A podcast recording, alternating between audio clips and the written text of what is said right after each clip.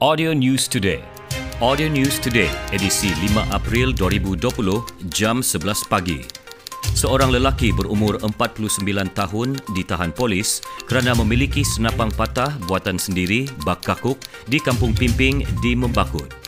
Ketua Polis Daerah DSP Azmir Abdul Razak yang mengesahkan perkara itu pada Sabtu berkata, dua butir peluru jenis 12 bore juga ditemui bersama suspek.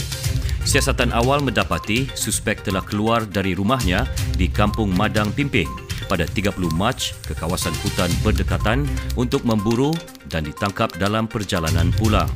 Lelaki itu akan didakwa di bawah Seksyen 8 Akta Senjata Api 1960 kerana memiliki senapang buatan sendiri dan Seksyen 22 Akta Pencegahan dan Pengawalan Penyakit Berjangkit 1988 kerana melanggar syarat Perintah Kawalan Pergerakan PKP, kata Azmir. Like us on fb.com slash audio news today. Audio News Today.